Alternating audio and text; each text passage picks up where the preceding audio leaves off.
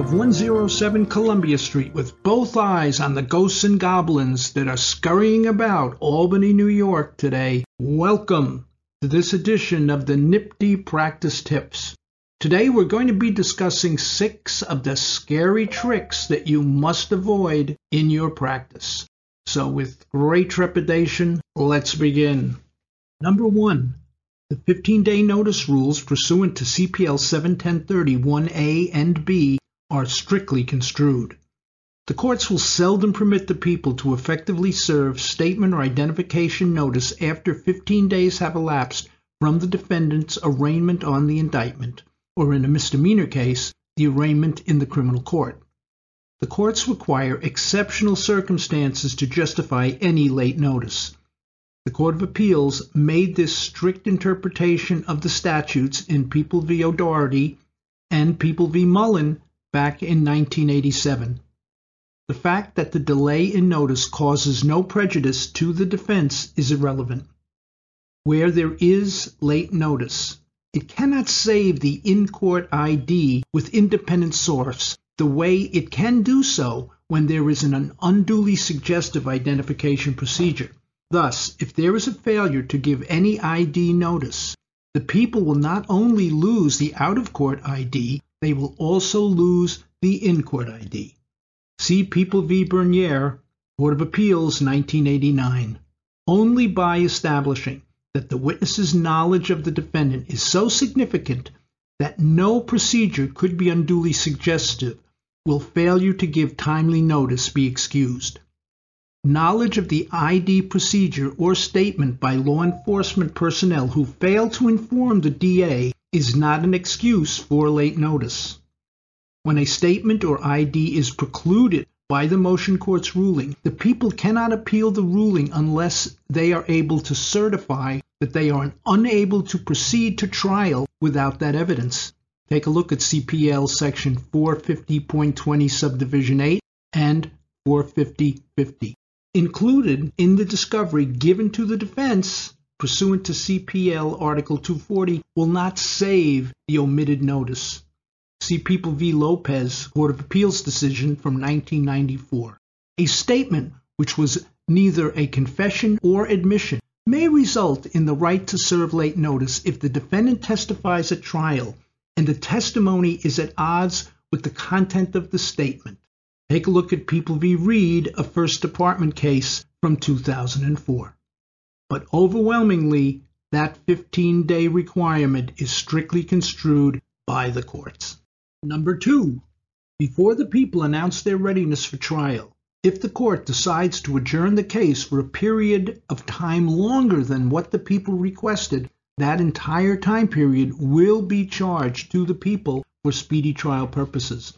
When the people request an adjournment and the case is adjourned by the court for a longer period than requested, the number of days charged to the people is determined by whether or not we have previously answered ready. If the people have previously answered ready, then we are charged only for the time period we request. Take a look at People v. Cortes, a Court of Appeals decision from 1992. If, however, we have not previously announced our readiness, then the entire adjournment is charged to us unless we file a notice of readiness during the subsequent period before the next calendar date. Take a look at the Court of Appeals decisions People v. Stirrup from 1998 and People v. Smith from 1993. Number three, after deliberations have commenced, if a defendant agrees to replace a juror who is unable to continue, the required procedures found in CPL 270.35 must be strictly followed. When a deliberating juror becomes ill or conducts him or herself in a manner which requires that his or her removal is a necessity from the jury deliberations, the defendant has the choice as to whether one of the alternates may take the excused juror's place. If the defendant consents to this replacement, the procedures required to properly replace the previous juror must be adhered to strictly, or there will be a reversal. In the case of People v. Page, a Court of Appeals decision from 1996, the court made it crystal clear that the plain language of the statute and its constitutional underpinnings require strict compliance and that an oral consent by the defendant will not be considered sufficient. The Court of Appeals wrote, Here, the defendant orally consented on the record to the substitution of the alternate juror after deliberations had commenced. The trial court, however, failed to obtain written and signed consent to the replacement as both CPL 270.35 and the constitutional procedure for waiving a jury trial mandate. In light of the constitutional grounding of the statutory requirement that was breached, we are compelled to reverse the conviction here, notwithstanding the defendant's oral acquiescence to the juror substitution. We note for the future that reversals of convictions as well as potential abuse of the process can be avoided by careful compliance with the explicit waiver requirements contained in the criminal procedure law and the state constitution. Also, keep this in mind when a defendant chooses to waive a jury trial. Number four, if the court fails to follow the O'Rama rules for properly responding to a note from the jury, it will result in a reversal. In People v. O'Rama, Court of Appeals decision from 1991, the court identified the procedures that must be followed by the trial court in addressing notes from a deliberating jury. In subsequent decisions, the court reduced their seven point list to the basic core responsibilities that the court must fulfill correctly. To quote, to give meaningful notice to counsel of the specific content of the juror's request in order to ensure counsel's opportunity to frame intelligent suggestions for the fairest and least prejudicial responses, and to provide a meaningful response to the jury. This is from the case of People v. Kisoon, a Court of Appeals decision from 2007. Failure on the part of the trial court to do this will result in a reversal now, under certain circumstances where the defense has an opportunity to object before the court errs, the defense is required to preserve this issue for appeal. In others, it is considered a mode of proceeding error that does not require any preservation.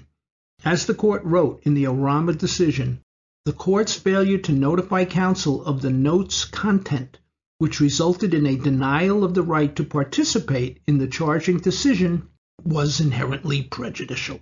Whenever you are faced with a situation where the court is failing to adhere to its core responsibilities, you must interject and prevent the court from creating a reversible error record, which is not subject to a harmless error analysis when the note relates to issues upon which the jury is deliberating. Number five, if the court does not strictly follow the order of the exercise of the juror challenges during jury selection, an error that permits the people to exercise a challenge out of order will result in a reversal if the defense use all of its peremptory challenges by the end of the jury selection process and preserves the issue. The heck is that? CPL section 270.15 lists the order in which the parties must exercise their challenges to the prospective jurors. Once you, the prosecutor, have completed your peremptory challenges and the defense begins to exercise its challenges, you cannot make any further peremptory challenges regardless of what you may have forgotten. In the case of People v. DeCanto, a Court of Appeals decision from 1992, the people stated that they had finished exercising their peremptory challenges and the defense then commenced in exercising its challenges. During the defense challenges, the trial judge permitted the people to exercise another peremptory challenge.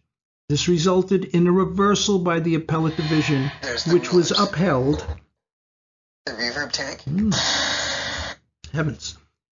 Which was upheld by the Court of Appeals. See also People v. Alston, a Court of Appeals decision, which has a similar holding, addressing two cases.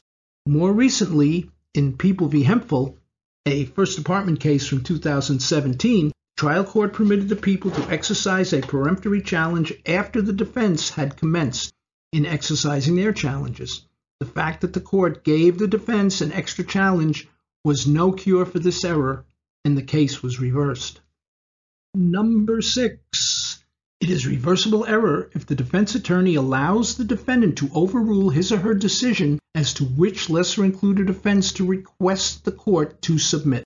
In People v. Colville, a 2012 Court of Appeals decision, the court wrote, We hold that the decision whether to seek a jury charge on lesser included offenses is a matter of strategy and tactics, which ultimately rests on the defense counsel.